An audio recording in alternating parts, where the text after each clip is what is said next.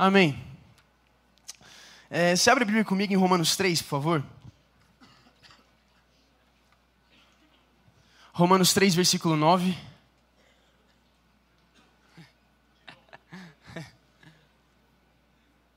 Sabe o que é engraçado? Eu, eu, a gente tem um carral nosso, e aí tem os meninos do carral que, que agora estão sendo responsáveis pela mídia. E começou, assim, eles começaram lá, é erro após erro. Mas, mas tudo bem, faz sentido. É, a nossa mensagem, inclusive a gente está numa série, né? Que é Deus e os nossos erros. Olha só que bênção. Então, meus amigos, estou brincando, pelo amor de Deus. É que o, alguns erraram semana passada, a gente ficou brincando, enfim.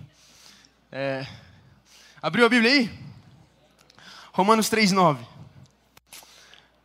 Paulo escreve o seguinte: Pois bem, devemos concluir que nós, judeus, somos melhores que os outros? Não, de maneira nenhuma, pois já, já mostramos que todos, judeus ou gentios, estão sob o poder do pecado.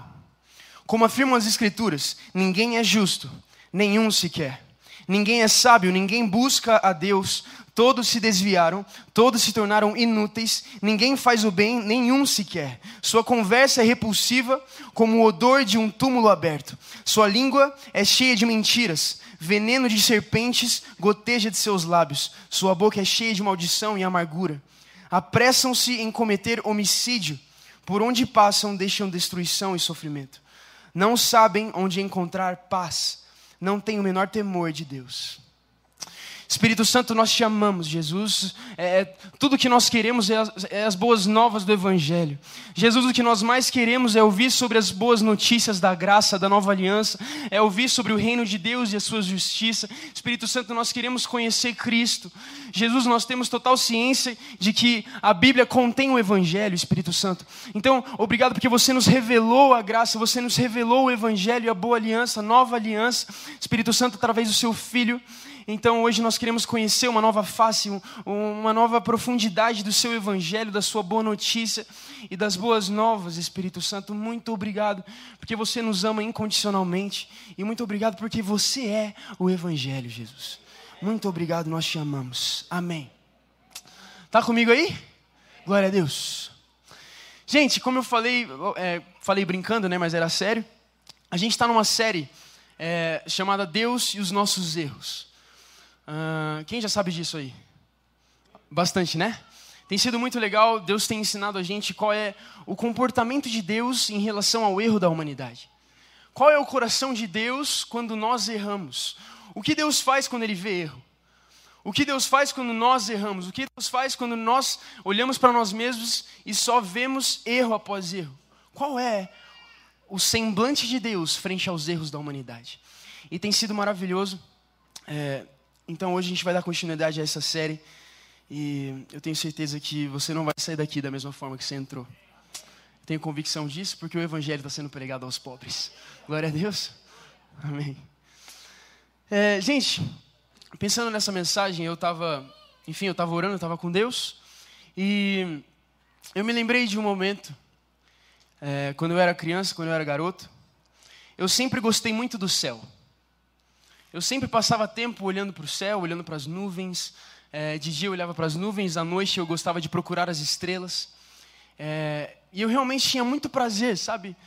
É, talvez seja porque teve um dia que a minha mãe me ensinou, ela falou: Pedro, se você, fica, se você deitar no chão e ficar olhando para o céu e observando as nuvens, você vai perceber que elas se movem lentamente.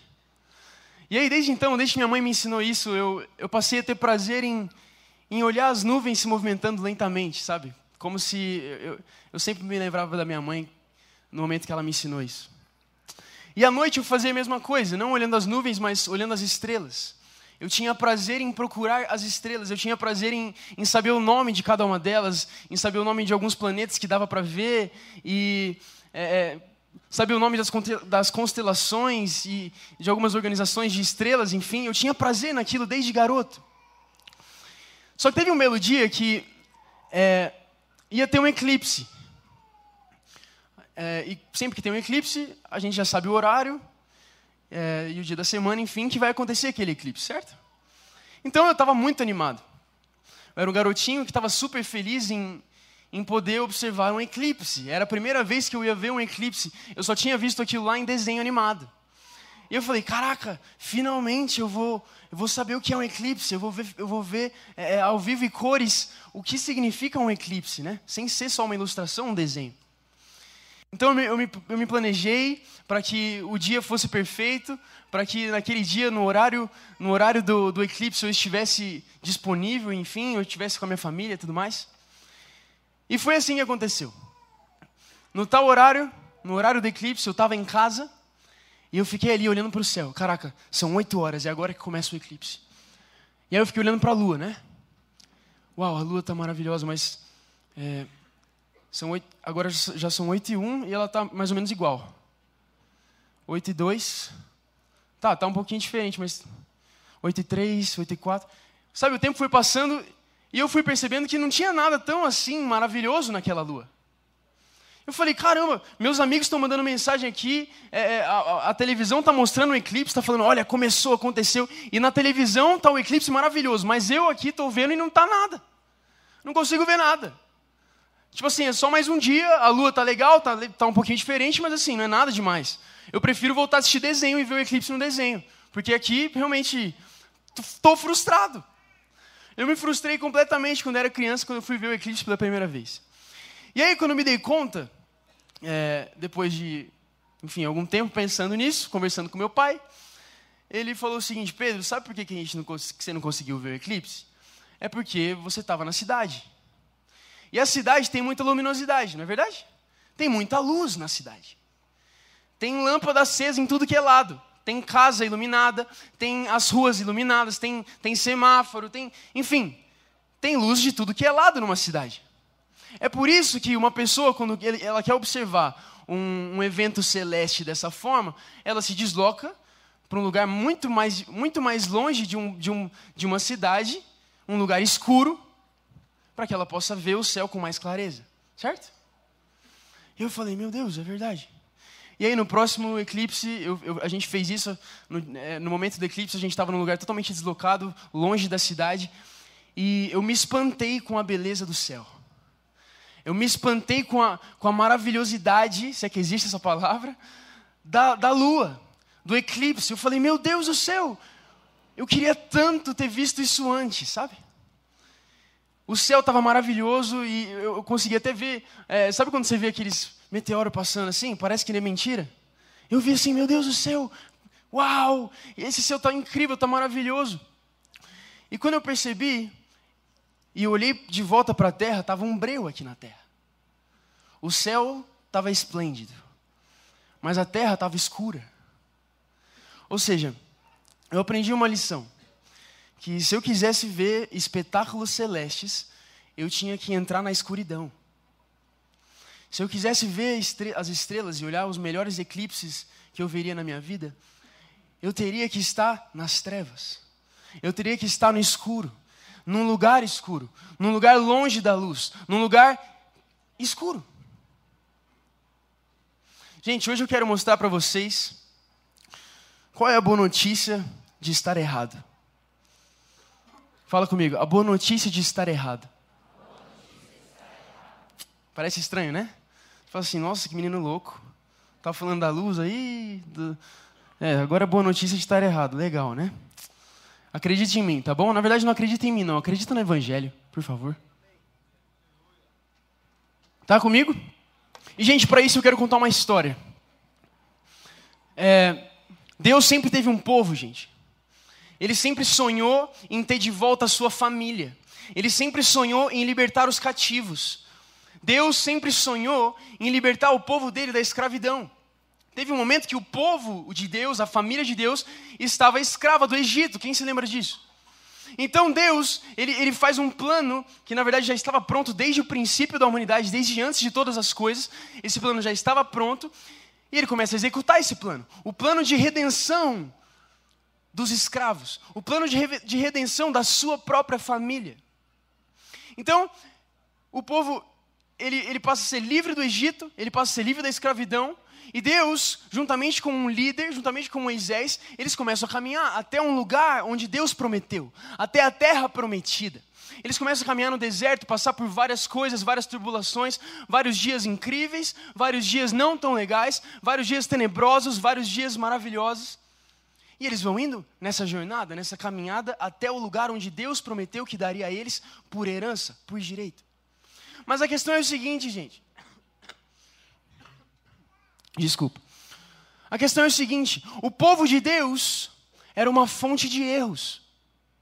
A grande realidade é que no primeiro momento que o povo de Deus, que tinha acabado de ser liberto, livre da escravidão, quando ele passa fome, ele já começa a questionar. Ele fala assim: Meu Deus, nós estamos com fome. Era melhor ser escravo que nós tínhamos pelo menos o que comer no Egito. Se Deus é tão bom assim, por que, que eu estou passando fome agora? Ou ainda, tem uma vez que eles têm sede. Fala, meu Deus, não tem nem água aqui nesse deserto desgraçado. Não tem nem água nesse lugar. Pelo menos no Egito, quando nós éramos escravos, tinha água para beber, tinha, tinha comida, tinha coisas. Então Deus vai lá e, e dá um maná para eles, faz, faz o pão cair do céu, para que eles se alimentassem. E eles falam assim: não, mas eles comem um pouco do maná, falam, obrigado Deus, mas eu, eu, eu quero carne agora. Pô, lá no Egito a gente comia tal coisa, e agora é só esse maná chato. É só esse maná que perdeu a graça. Eu queria carne, eu queria comer. Aí Deus vai lá e dá carne para o povo do Egito. Deus vai lá e dá carne para a sua família. Aí eles comem carne. Aí chega um momento que eles falam assim: ai, eu não quero mais carne. Eu não quero, eu estou cansado. Eu quero maná de novo. Eu quero não sei o quê. Eu, gente, a família de Deus era uma fonte de erros. Era uma fonte de reclamação, de murmuração. Era um erro depois do outro. E Deus sempre continuava lá, com a mesma misericórdia. Com a mesma misericórdia. Algumas vezes ele falava assim: Eu vou matar todo mundo. Se você for ver lá, ele falava algumas vezes. Mas ele sempre voltava atrás e fazia tudo certinho lá, com o coração dele, gracioso e, e maravilhoso. Não é verdade? Vocês lembram disso? Gente, a família de Deus sempre foi uma fonte de erros. Israel era repleta de erros. Ela sempre, sempre agiu dessa forma. O povo de Deus só sabia errar. Era um erro depois do outro. E era cada vez pior. Pra você ter noção, tem uma vez que esse mesmo povo de Deus, que tinha acabado de reclamar milhares e milhares de vezes, tinha acabado de errar milhares e milhares de vezes, uma vez depois da outra, os homens israelitas, eles começam a a querer se relacionar com mulheres de outro povo. Mulheres midianitas. Só que a questão é o seguinte, gente. Esses homens israelitas, eles já tinham suas próprias famílias de Israel. Eles tinham seus casamentos, eles tinham seus filhos. E aí alguma coisa aconteceu que eles voltaram a errar mais uma vez, como era de costume, infelizmente. Esses homens, eles passam perto daquelas mulheres e eles acham elas atraentes, começam a se relacionar com elas. Os homens deixam para trás suas famílias, eles deixam para trás é, é, o próprio Deus, que eles sempre, sempre creram, sempre viveram desde a infância, e começam a se relacionar com mulheres de outro, de outro povo. Só que a questão é o seguinte, gente: além deles terem as próprias famílias, aquelas mulheres, por serem de outro povo, tinham outros deuses. Aquelas mulheres tinham uma fé completamente oposta à fé de Israel. Aquelas mulheres viviam de uma forma completamente contraditória à forma que os israelitas viviam. Eles eram de outro povo, de outras famílias, outras crenças, outras culturas, coisa totalmente diferente do que o povo de Deus vivia. Eles não sabiam nem quem era Deus. Eles não estavam nem aí para Deus. Eles não estavam nem aí para a lei. Eles não estavam nem aí para viver da forma como Deus direcionava o povo a viver. Eles não queriam nem saber da terra prometida. Assim eram essas mulheres. Então, esses grandes homens de Deus, não é verdade? Vão lá e passam a se relacionar com, com essas garotas, com essas mulheres. E aí, por conta disso, por conta desse grande e escandaloso erro, do povo de Israel, do povo de Deus, da família de Deus, começa a existir praga no povo. As pessoas começam a ficar doentes por causa do erro. As pessoas começam a morrer por causa daqueles erros. As pessoas começam a ter coceira de doença, de, de bereba, por causa daqueles homens, por causa daquele, daquela realidade de erros. Então Deus, com a sua misericórdia e, e com a sua bondade, ele fala assim para Moisés, ele fala assim para o líder do povo. Ele fala, Moisés, esses homens estão errando, certo? Esses homens estão completamente errados, eles não sabem o que eles estão fazendo, eles estão, eles estão envergonhando meu nome. Eles não têm ideia do que eles estão fazendo, eles estão envergonhando a própria nação de Deus, a própria família de Deus. Então faz o seguinte, Moisés: pega esses homens que fizeram todas essas coisas e dilacera eles. Faz eles deixarem de existir, destrói a, a raça desses homens, porque eles estão envergonhando a minha nação, eles estão envergonhando a minha realidade e o meu nome, Moisés. E assim eles fizeram. Aqueles homens foram mortos e todo mundo foi embora. E aí a Bíblia diz o seguinte: um momento, esse povo de Deus, totalmente errado, totalmente é, repetente nos erros, ele começa a se arrepender. A Bíblia diz que o povo de Deus ele está diante da tenda onde, do lugar onde Deus ia visitar eles, ia visitar Moisés, ia visitar o líder deles, a tenda de encontro. E eles estão chorando, cheios de lágrimas, chorando em arrependimento, chorando por, chorando por conta daqueles erros, daquela realidade e daqueles homens que morreram, que eram pais de família, por conta daquela realidade que eles estavam vivendo, eles começam a chorar. Só que aí, no meio desse contexto, sabe o que acontece? Chega um homem, mais um israelita, com uma, com uma daquelas mulheres de novo. Todos tinham morrido, mas sobrou um. Um homem chega lá, com uma mulher midianita de outro povo, da mesma forma como, como tinha acontecido as outras vezes. E ele está levando ela para a casa dele. Só que a questão é a seguinte: um sacerdote viu isso acontecer. Quando aquele sacerdote vê aquilo acontecer, ele vai de encontro a esse, a esse casal que está se relacionando, ele leva uma, uma lança e ele mata os dois juntos, com a mesma lança.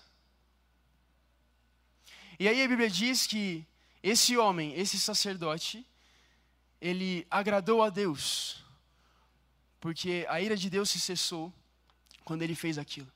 Só sobrava aqueles dois, ele mata os dois e Deus se alegra com aquilo. Eu te faço uma pergunta: parece uma história feliz? Eu não consigo achar essa história feliz, parece até chata, não parece? Eu te faço a pergunta: parece uma história legal? Não. Parece. Eu tenho certeza que você estava esperando eu parar de falar, não estava? É, eu também estava esperando parar de falar. Porque essa história é horrível. Essa história é chata. Essa história tem erro após erro. Essa história fala de coisas que. Gente, pelo amor de Deus, nós estamos na nova aliança. Por que, eu quero lembrar dessa desgraça? E eu te faço a pergunta: quando você erra, não é esse o sentimento que você sente? Que coisa chata, que coisa horrível, que realidade tenebrosa, que meu Deus do céu, eu não aguento mais errar na mesma coisa, eu não aguento mais viver a mesma realidade. Eu estou ouvindo coisas novas, vivendo a nova aliança, vivendo a realidade do Evangelho, mas em momentos X e Y eu volto a me lembrar das coisas chatas, eu volto a me lembrar da realidade dos erros.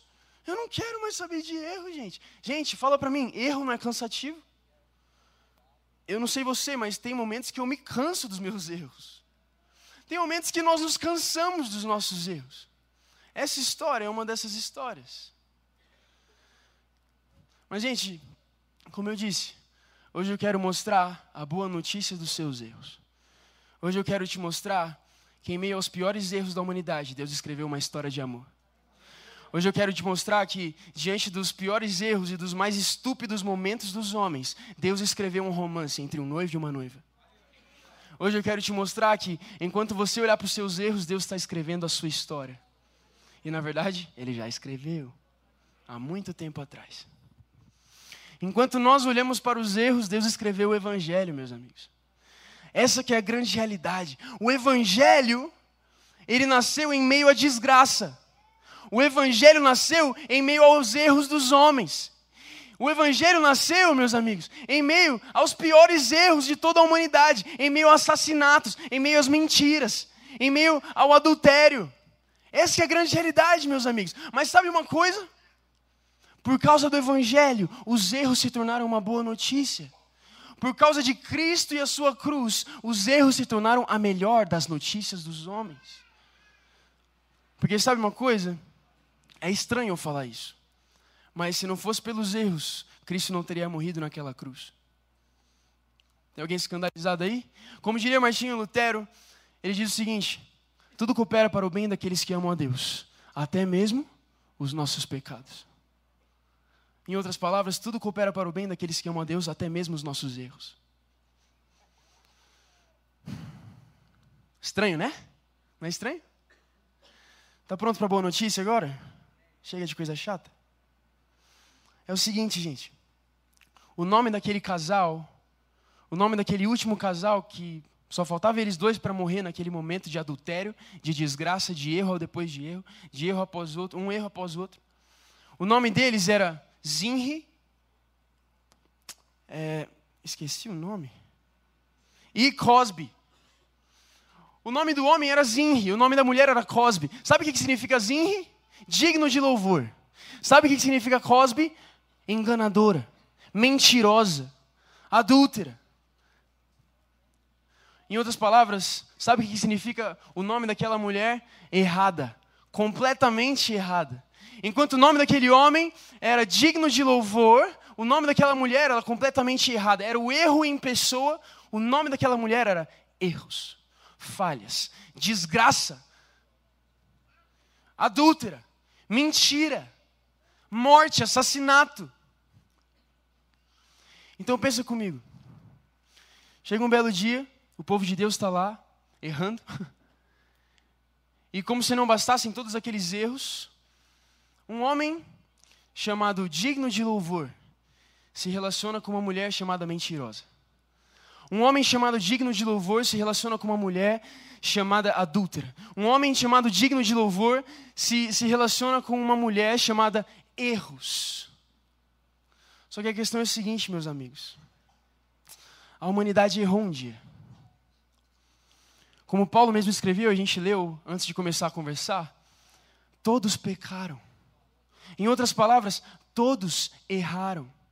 Não há um justo sequer. Todos, sem exceção, estiveram errados diante de Deus um dia. A humanidade errou, meus amigos. Essa é a grande realidade. A humanidade errou um dia e errou feio. Todos erraram. Só que aí chega um belo dia onde esse Deus, criador de toda a humanidade, onde esse Deus, criador da criatura incrível e perfeita chamada ser humano, essa criatura que errou um dia, ele se faz homem. Esse Deus Criador chega um belo dia que ele olha para os erros da humanidade, para as falhas da, da humanidade e fala assim: chega dos erros, chega das falhas, e não só chega das falhas, mas chega da consequência da falha. Chega da consequência dos erros, que é a grande distância entre eu e os meus amados. Então esse homem, ele nasce de uma manjedoura, chamado Jesus. Esse Deus, o Criador de todas as coisas, o Criador das estrelas que nós gostamos de olhar, o Criador dos eclipses, o Criador das nuvens, do, dos mares, dos oceanos, esse Deus se faz homem, nasce de uma virgem e ele não tem nenhum berço, ele, ele, ele é cuidado de uma manjedoura. Agora, esse homem, meus amigos, ele cresce e não se torna um fariseu, como seria esperado de um homem com tanta eloquência como ele tinha. Não se torna um, um, mestre da lei, como seria esperado de um homem de tanta inteligência na época. Ele se torna um carpinteiro. Ele segue os passos do pai, de José, um, um bom carpinteiro, um bom pedreiro. Então Deus começa a andar sobre a terra como um carpinteiro, como um homem. Mas a grande realidade, meus amigos, é que chega um belo dia que esse carpinteiro começa a curar enfermos. Esse carpinteiro começa a pregar as boas novas aos pobres. Esse carpinteiro começa a dizer que os mortos podem levantar. Esse carpinteiro pode, começa a dizer que ele tem autoridade para perdoar pecados. Esse carpinteiro que não passa de um mero pedreiro de Nazaré. O que há de bom em Nazaré? Esse carpinteiro diz o seguinte: Eu sou o filho de Deus. Eu sou o Messias. E o meu nome é Jesus, salvação.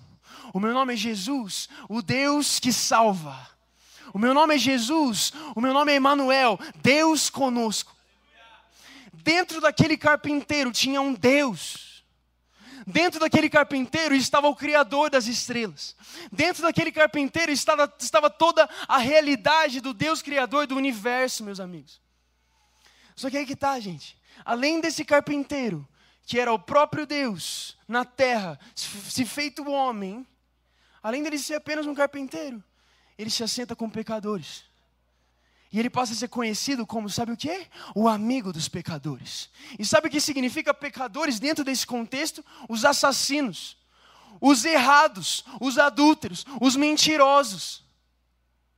Esse Deus, andando sobre a terra, ele se assenta com pecadores. Em outras palavras, um carpinteiro, um homem digno de louvor, se relaciona com adúlteros. Alguém conseguiu pegar aí? Um homem, esse carpinteiro, esse homem digno de louvor, chega um momento que ele se assenta com pecadores. O homem digno de louvor, da mesma forma que ele foi morto com aquela mulher lá no Antigo Testamento, na forma como a gente acabou de contar, Cristo em pessoa, um homem digno de louvor, se relaciona com mentirosos, se relaciona com adúlteros, se, se assenta na mesa dos, dos caras que são a escória da humanidade. Um homem digno de louvor se relacionou com os enganadores e mentirosos, meus amigos. Mas como se não bastasse todos os erros da humanidade e tudo aquilo ser real, chega um dia que esse homem ele vai cumprir o propósito dele na terra, certo? Ele vai morrer numa cruz. Ele é pregado numa cruz e não apenas pregam ele na cruz, mas ele mesmo se coloca lá. O próprio Deus se prega no madeiro para que todos os que crescem neles fossem salvos. Totalmente pela graça mediante a fé. E a questão é a seguinte, meus amigos. Quando Jesus, aquele carpinteiro, está pregado na cruz, Chega um homem e olha para ele assim, lá no alto. Ele deve pensar assim: Uau, será que Jesus está morto? É, ele deve estar tá morto. E aí, sabe o que esse homem faz? Ele pega uma lança. Esse homem pega uma lança, olha para o Cristo crucificado ali, chega perto dele, enfia a lança na costela daquele homem. Exatamente da mesma forma como homem digno de louvor, se relacionou com uma prostituta, se relacionou com uma mulher adúltera, Cristo se relacionou com a noiva, que um dia estava suja. E ele morreu por isso ele foi atravessado por isso. Da mesma forma que aquele homem digno de louvor foi atravessado juntamente com aquela mulher no exato momento onde eles estavam juntos, Cristo e a igreja foram atravessados juntos, da mesma forma. E agora por isso Paulo escreve e ele diz o seguinte: fui crucificado com Cristo, e agora não vivo mais eu, mas Cristo vive em mim. Ou seja, a grande realidade é que quando Cristo estava sendo transpassado, nós também estávamos com ele. Então, da mesma forma que nós estávamos com ele, certamente com Ele também ressuscitaremos.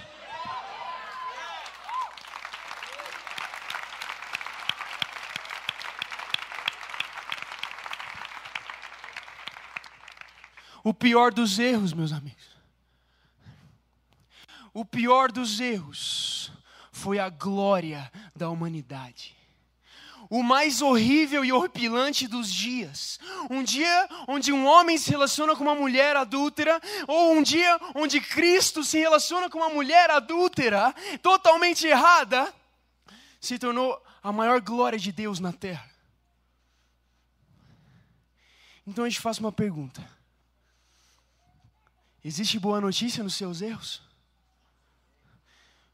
Quando você pensar nisso, eu quero que você responda o seguinte: sim, Pedro, existe o Evangelho. A grande realidade, gente, é que o Evangelho nasceu no meio dos erros, o Evangelho nasceu no meio dos pecados. Como nós amamos falar aqui, a graça, meus amigos, a nova aliança é para os culpados. Então a grande realidade é que ser encontrado culpado é uma bênção por causa de Cristo e o seu Evangelho. Porque se eu não fosse errado, se eu não fosse culpado, eu nunca poderia dizer que eu morri com Cristo e também ressuscitei com Cristo. A boa notícia é de estar errado, meus amigos. A boa notícia dos erros, a boa notícia do pecado da humanidade É um absurdo, eu sei, mas o Evangelho é loucura para os sábios. Mas ele é a verdade absoluta. Gente, pelo amor de Deus. E aí é por isso que Paulo ele diz o seguinte: considero tudo como esterco por causa de Cristo. Sabe por quê? Porque os erros funcionam como esterco para que Cristo brote. A grande realidade é que Cristo é uma semente. A palavra é uma semente, certo? Então, quando a palavra foi lançada naquela cruz por Deus, ele precisava de um solo fértil, não precisava de um solo fértil? Ou seja, meus amigos, considero tudo como esterco. Ou seja, considero tudo como adubo para a semente em mim. Os meus erros se transformaram em adubo para que a semente, o próprio Cristo em mim, se torne um dia a esperança da glória. As boas notícias dos erros a grande realidade é como Paulo dizia: miserável homem que sou, quem me libertará desse corpo de morte? Quem me libertará dessa escravidão? Contudo, graças a Deus por Cristo Jesus. E aí, Paulo diz, diz o seguinte em alguns versos adiante: Onde está a condenação para os que estão em Cristo? Nenhuma condenação há agora para os que estão em Cristo Jesus. Meus amigos, no meio dos seus erros tem a melhor notícia da sua vida. No meio dos seus piores dias, é uma ótima notícia, por causa do Evangelho. No meio de uma história completamente chata que você só quer parar de ouvir, tem a mais bela de todas as notícias. Cristo usou seus erros como a matéria-prima para a glória de Deus. Fica de pé comigo, por favor.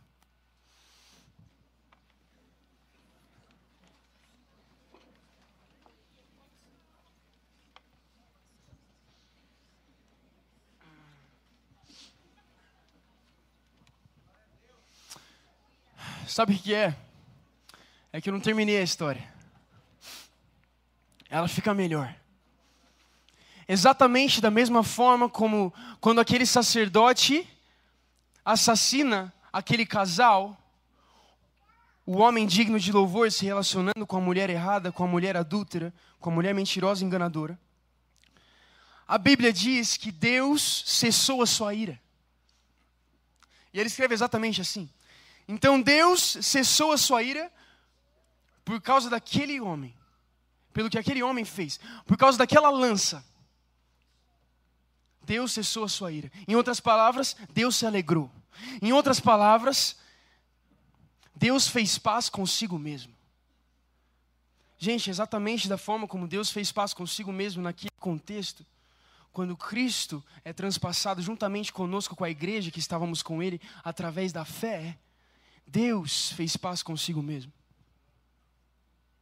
E aí eu te faço uma pergunta: aonde estão as suas dívidas para com o Criador? Você vai me responder o seguinte: elas estão pagas, Pedro. E não somente pagas, como agora eu tenho abundância e vida em abundância, como agora eu tenho eternidade em mim. Minhas dívidas não estão apenas pagas, mas Cristo veio para me dar vida e vida em abundância. Minhas dívidas não estão apenas pagas e eu não, eu não sou apenas perdoado, mas eu também sou como Ele é. Exatamente pelo motivo que eu fui culpado pelos meus erros. Eu morri com Cristo e ressuscitei com Cristo. E a questão é a seguinte, meus amigos: quando você ressuscita com Cristo, os seus erros ficam presos na cruz. A grande realidade, meus amigos, é que quando você ressuscita com Cristo, a sua culpa morre também com Cristo. E aí só ressuscita Cristo, entendeu? A grande verdade é que tudo que restou do Pedro ainda está preso naquela cruz há dois mil anos atrás. Só Cristo ressuscita. Então é como se o Pedro estivesse preso ainda naquela cruz, ele morreu com Cristo. Por causa dos erros, por causa das falhas. E essa é a boa notícia. Porque o Pedro foi culpado com Cristo, Cristo ressurgiu. E agora, se você olhar para o Pedro, não tem muito do Pedro aí, só tem Cristo.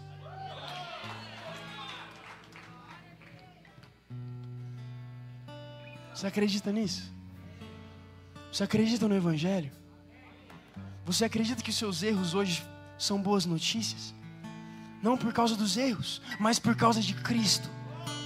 não por causa dos erros, mas por causa da graça, do favor imerecido, onde Deus, ele, ele pega para si homens e mulheres culpados, eternamente culpados, que seriam eternamente mortos.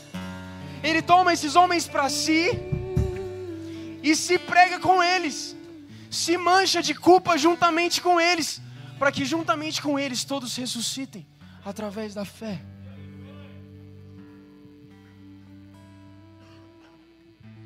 O que eu queria dizer essa noite, meus amigos, é da boa notícia em meio às trevas. Da mesma forma que eu, quando garoto, gostava de ir nos lugares mais escuros para olhar para o céu, Deus quis ir para os lugares mais escuros da terra, para os piores erros da humanidade, para que a maior das luzes resplandecesse. Da mesma forma, quando eu, como eu, quando eu era garoto, gostava de olhar para o céu no lugar escuro, Deus também gostava de olhar para o céu no lugar escuro, na humanidade, em meio ao caos, em meio aos erros, em meio ao pior dos pecados, no pior dos seus dias, irmão. É a maior das glórias de Deus por causa do Evangelho. No pior dos seus erros, é a maior luz que resplandece por causa de Cristo. E ainda mais, Deus não só gosta de estrelas, meus amigos mas ele se colocou no meio das trevas para que a estrela de Davi resplandecesse em meio aos mortos. E quando isso acontece, os mortos ressuscitam, os, os leprosos são purificados, as boas novas são anunciadas aos pobres e os cativos são libertos. Tudo por causa do Evangelho.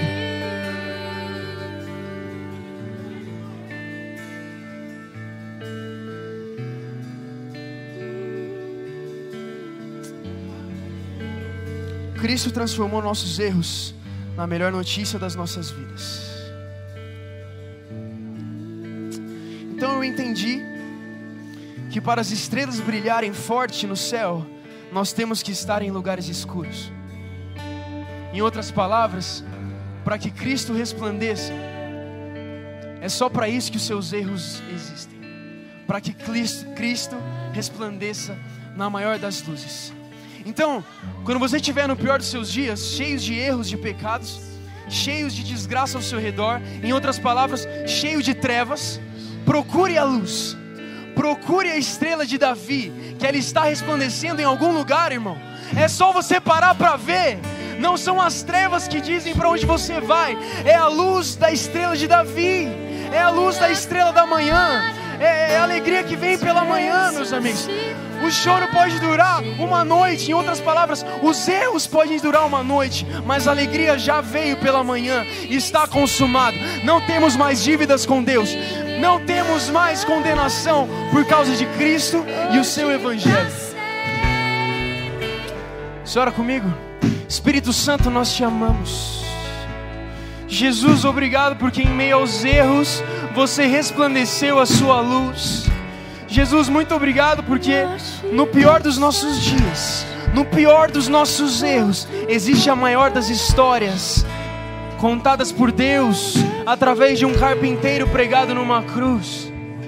Jesus, muito obrigado pelo Evangelho, Jesus.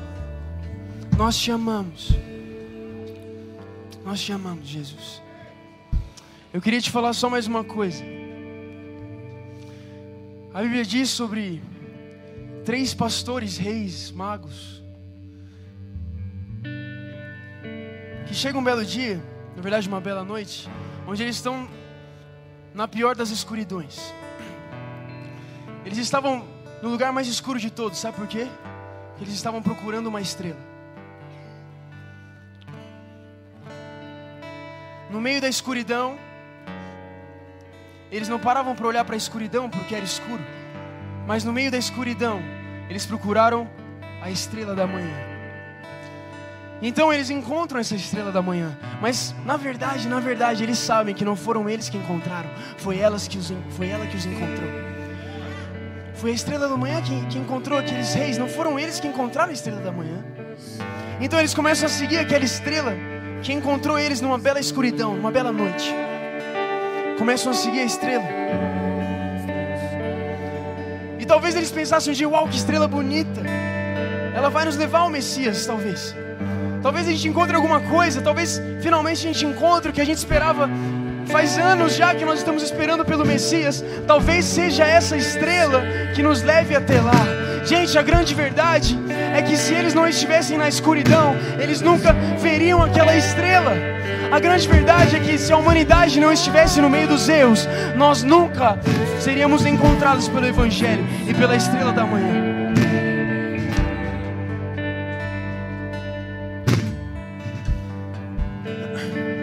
Então aqueles homens começam a seguir aquela estrela. Eles não se importam quais sejam os erros, eles não se importam em quais sejam as escuridões, as trevas, eles estão olhando fixamente para a estrela da manhã. Exatamente como Paulo diria: olhamos fixamente para o alvo prossigamos fixamente para o alvo, com os nossos olhos fixos em Jesus, o Autor e Consumador da nossa fé. Ou seja, meus amigos, não importa qual seja o seu erro, não importa qual seja a escuridão que você se encontra, alvo que está olhando para você e esperando que você olhe para ele de volta. Tem um Cristo olhando para os perdidos, apenas aguardando o momento que eles serão encontrados. Tem um Cristo olhando para os mortos, apenas aguardando para que eles creiam e sejam ressuscitados.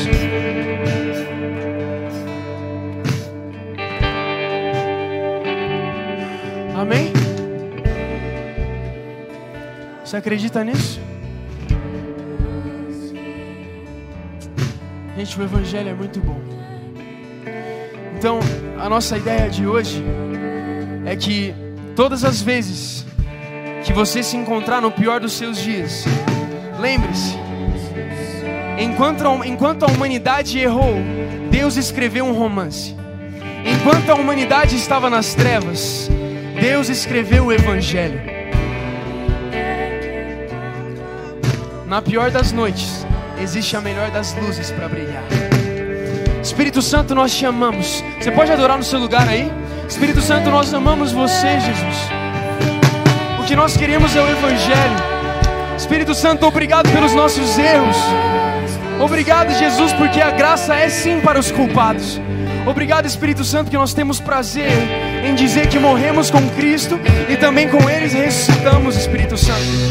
Muito obrigado pelo Evangelho, Jesus. Obrigado pela graça. Nós te amamos.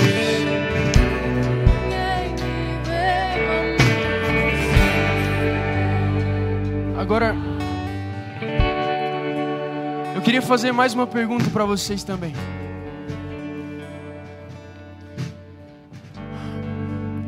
Teve um dia na minha vida em que eu estava na pior das trevas. E, aqui, e que essa luz que a gente acabou de conversar a respeito, ela me encontrou. Só que quando essa luz resplandeceu no meu rosto, ela iluminou os meus olhos. E me deu um sorriso que eu nunca saberia que eu poderia ter. Me deu sonhos que eu nunca imaginei que eu tivesse. Me deu uma vida abundante que eu nunca acreditei que seria capaz de tê-la. E essa luz que resplandeceu em meio ao caos, essa luz que resplandeceu em meio aos meus erros, ela mudou a minha vida para sempre. Quantos aí foram mudados pelo Evangelho? Glória a Deus. Agora, talvez você tenha ouvido falar a respeito dessa luz, você está aí no seu lugar e você ouviu a boa notícia do Evangelho, e você entende que hoje, por causa desse mesmo Evangelho, é uma boa notícia se dizer culpado, porque se você foi culpado com Cristo, você ressuscitou com Ele também. Mas talvez você não tenha tomado uma decisão ainda. Talvez você não tenha parado para falar: meu Deus, eu realmente acredito nesse Evangelho, eu realmente acredito nesse Cristo que fez os meus erros uma boa notícia. Se você é essa pessoa, nós queremos orar com você. Talvez você esteja sentindo alguma coisa no seu coração, alguma coisa na sua mentalidade. Talvez tenha lágrimas nos seus olhos, ou talvez não. Mas nós queremos orar juntos. E nós, como a igreja, como a família de Deus, nós vamos orar juntos, todos juntos, amém? Então, eu quero que você repita comigo. Senhor Jesus, muito obrigado pelo Evangelho. Obrigado porque quando nós éramos culpados, você se fez culpado para que nós nunca mais fôssemos. Hoje nós cremos que Cristo é o redentor da nossa fé. Hoje nós cremos que Cristo é o nosso Salvador. Hoje nós cremos e sabemos que podemos dizer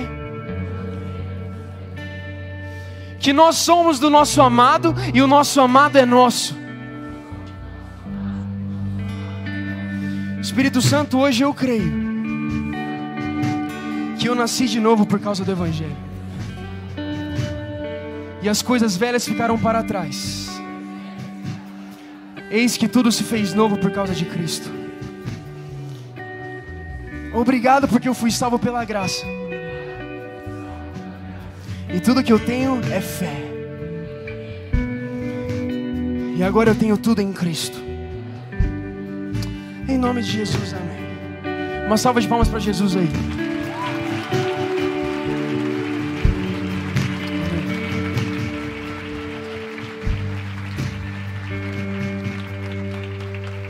Glória a Deus. Agora eu só tenho mais uma pergunta.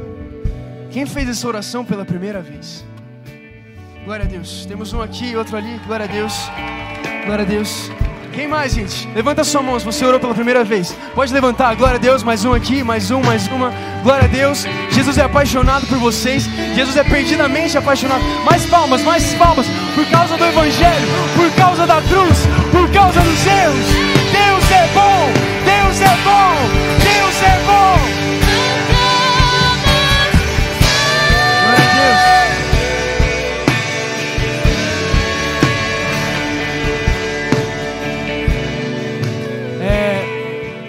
Eu sei que você precisou de muita coragem para levantar sua mão, não precisou?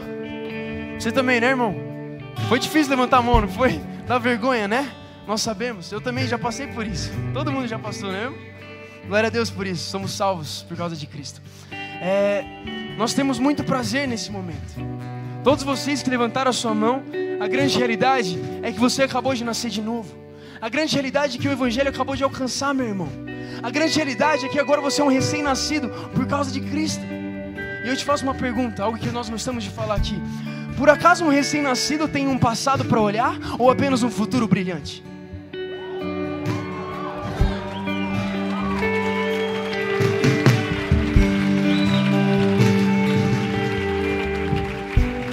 Você acredita nisso, irmão? Você acredita nisso, irmão? Vocês acreditam? Vocês acreditam? Glória a Deus. Nós acreditamos juntos. E agora, a boa notícia é o Evangelho, obviamente. Você tem um amado, você nasceu de Deus, e a grande realidade é que essa é a sua nova natureza, Deus e o Evangelho. E a grande realidade é que, por causa dessa nova natureza, você ganhou uma nova família também. E essa família nunca terá fim, sabe por quê? Porque a nossa vida é eterna, ela não tem fim. Então você vai estar sempre em comunhão com os irmãos do Evangelho. Você vai ter sempre uma família. Você vai ter sempre um lugar para estar. Por causa de Cristo e as suas boas notícias. Glória a Deus. Tem alguém feliz aí? Amém. Glória a Deus. Eu vou pedir para os voluntários. Estão ali? Gente, vocês que levantaram a mão, nós queremos muito saber o nome de vocês. Nós queremos dar um presente para vocês. É, enfim, dar tudo que nós temos para vocês, porque esse é o Evangelho. Deus deu tudo que Ele deu para você. Deus Ele deu tudo que Ele tinha para dar. Cristo. Então nós também queremos dar tudo que nós temos para vocês. Nós queremos dar tudo que nós temos. Então, se você quiser acompanhar o pessoal ali, a, a Priscila aqui com a mão levantada. E ela vai levar vocês até o finalzinho ali, à direita da nave. Nós queremos passar esse tempo com vocês. Pode ser? Pode ser? Por favor, vamos lá então. Vamos lá. Glória a Deus, gente. Uma salva de palmas para Jesus aí. Pode ir lá, pessoal, por favor. Nós queremos muito conhecer vocês. Amém? Tem alguém feliz? Acho que a gente tem que mudar a nossa pergunta, né? Tem alguém que pode não estar feliz depois das boas novas anunciadas aos pobres? Glória a Deus. Gente, o Evangelho é um romance, cara. O Evangelho é um poema. O Evangelho é uma canção de Deus escrita aos homens que nunca poderiam ouvir. O Evangelho é uma melodia orquestrada pelo Criador dos céus e da terra. O Evangelho é um livro que só traz boas notícias. O Evangelho é um livro que mudou o curso da humanidade. Você acredita? Então feche seus olhos comigo nós vamos orar. Espírito Santo, obrigado pelas boas novas da graça. Obrigado, Jesus, porque os pobres ouviram as boas notícias. Obrigado, Jesus, porque os mortos ressuscitaram, os enfermos foram curados. Jesus, obrigado porque os cegos vêm, os surdos ouvem, Jesus. Muito obrigado porque nós estávamos mortos e agora vivemos. Nós estávamos perdidos e foram, fomos encontrados. Jesus, tudo que nós tínhamos para dar era erro depois de erro, trevas depois de trevas, mas até que resplandeceram a grandeza das luzes em Cristo Jesus. Nós fomos arrancados das trevas e agora nós estamos no reino da Sua maravilhosa luz por causa do Evangelho. Jesus, obrigado porque você nos ama. Jesus, você nos ama perdidamente, Jesus. Você é perdidamente apaixonado por nós. Você se apaixonou pelos perdidos, de forma que eles se apaixonassem por você. Jesus, obrigado. Obrigado. Obrigado porque tudo se fez novo em Cristo Jesus. Em nome de Jesus, amém. Nós te amamos, Jesus. Obrigado pelo Evangelho. Obrigado pelas boas novas. Obrigado, Jesus. Obrigado, obrigado, obrigado, obrigado. Tudo coopera para o bem daqueles que amam a Deus, até mesmo os nossos erros. No pior dos nossos dias, na mais escura das nossas trevas, a luz resplandeceu em Cristo Jesus. Eis que tudo se fez novo. Obrigado, Jesus. Nós te amamos. Obrigado, Jesus. Você nos ama. Você nos ama muito, Jesus. Muito obrigado.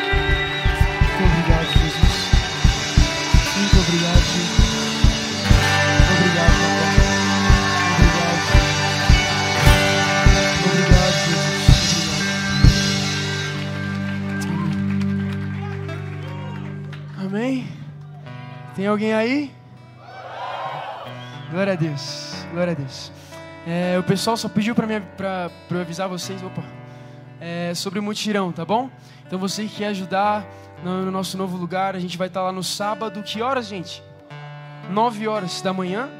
É, no sábado às 9 e seria muito bom se nós tivéssemos 30, 30 pessoas voluntárias para ajudar a gente a varrer o lugar, a, a dar uma lavada ali no, na nave, enfim. Então, é, se você quiser estar, tá, é só você passar ali no balcão das, informa balcão das informações.